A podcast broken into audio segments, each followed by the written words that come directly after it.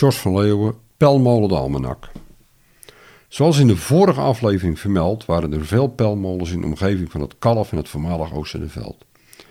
Een buurman van de jonge Abraham was de Almanak. Zaankanters waren goed in het uitdelen van bijnamen. Zowel personeel als molens hadden vaak een tweede naam. Het boekie was toebedeeld aan Almanak. Elke zichzelf respecterende molen had in de kastje een verzameling van almanakken om kennis op te doen over het weer, de kalender, feesten, jaarmarkten, sterrenbeelden enzovoort. Ons boekje stond bij Ooster de Gouw, vlak naast de brug bij het pannenkoekenrestaurant in het Jagersveld.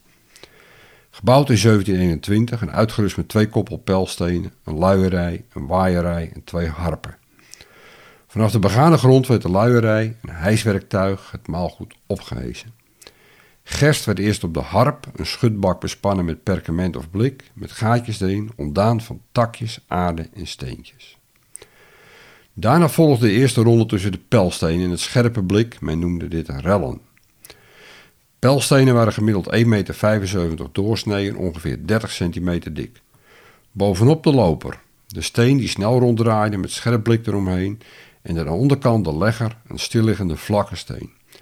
De diepe waaikerf in de onderkant van de loper zorgde voor veel turbulentie, zodat de gerst met kracht tussen blik en steen gedwongen werd. Deze bewerking gaf veel stof. Oudere pelmolenaars hadden op latere leeftijd vaak last van de zogenaamde peldersborst, een kwaal gepaardgaande met een vervelend hoestje. Het product werd beneden door de waaierij gescheiden van gerst en doppen door middel van een staand molentje met uitstekende plankjes in een gesloten kast, een soort primitieve windtunnel. De molen dreef de waaierij aan door het overbrengen van houten schijven met een touwsnaar. Het ultieme eindproduct van de zogenaamde parelgort, geheel rondgeslepen, moest wel zes keer het boven beschreven proces door de molen ondergaan.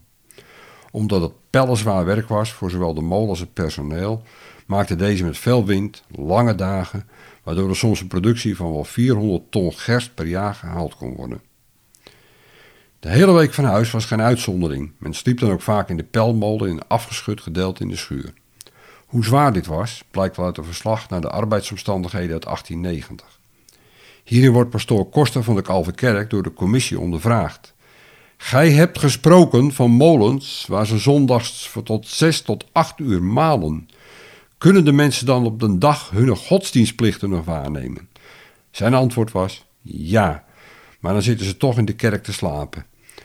Daarna was het dus weer snel omkleden in het werkpak en weer verder pellen op de molen.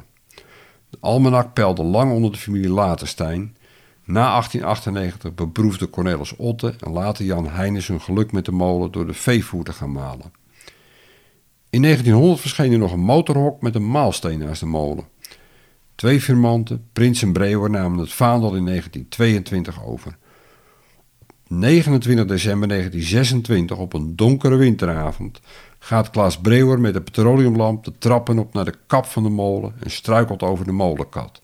Water, water, riep hij nog naar beneden. Het vuur verspreidde zich snel en de molen was niet meer te redden. De kalverbrandweer kon de afgelegen molen niet bereiken. Wat er morgens rest op een grofkorrelige krantenfoto is het motorhok en de verwrongen stalen roede, de wieken. Ook de zandstenen pijlstenen verbrokkelen tot gruis en worden zo weer zand. De pijlstenen voor de pijlmolens kwamen vaak uit Engeland per schip naar de Zaanstreek. Zandsteen bevat veel kwarts en werd daarom in 1951 door de overheid verboden vanwege longschade door silicose. Steenhouders werden vaak niet ouder dan 35 jaar. Doordat vele monumenten, waaronder het Paleis op de Dam, ook van zandsteen gemaakt zijn, is men toch weer overgegaan tot verwerking hiervan, maar dan wel met goede adembescherming.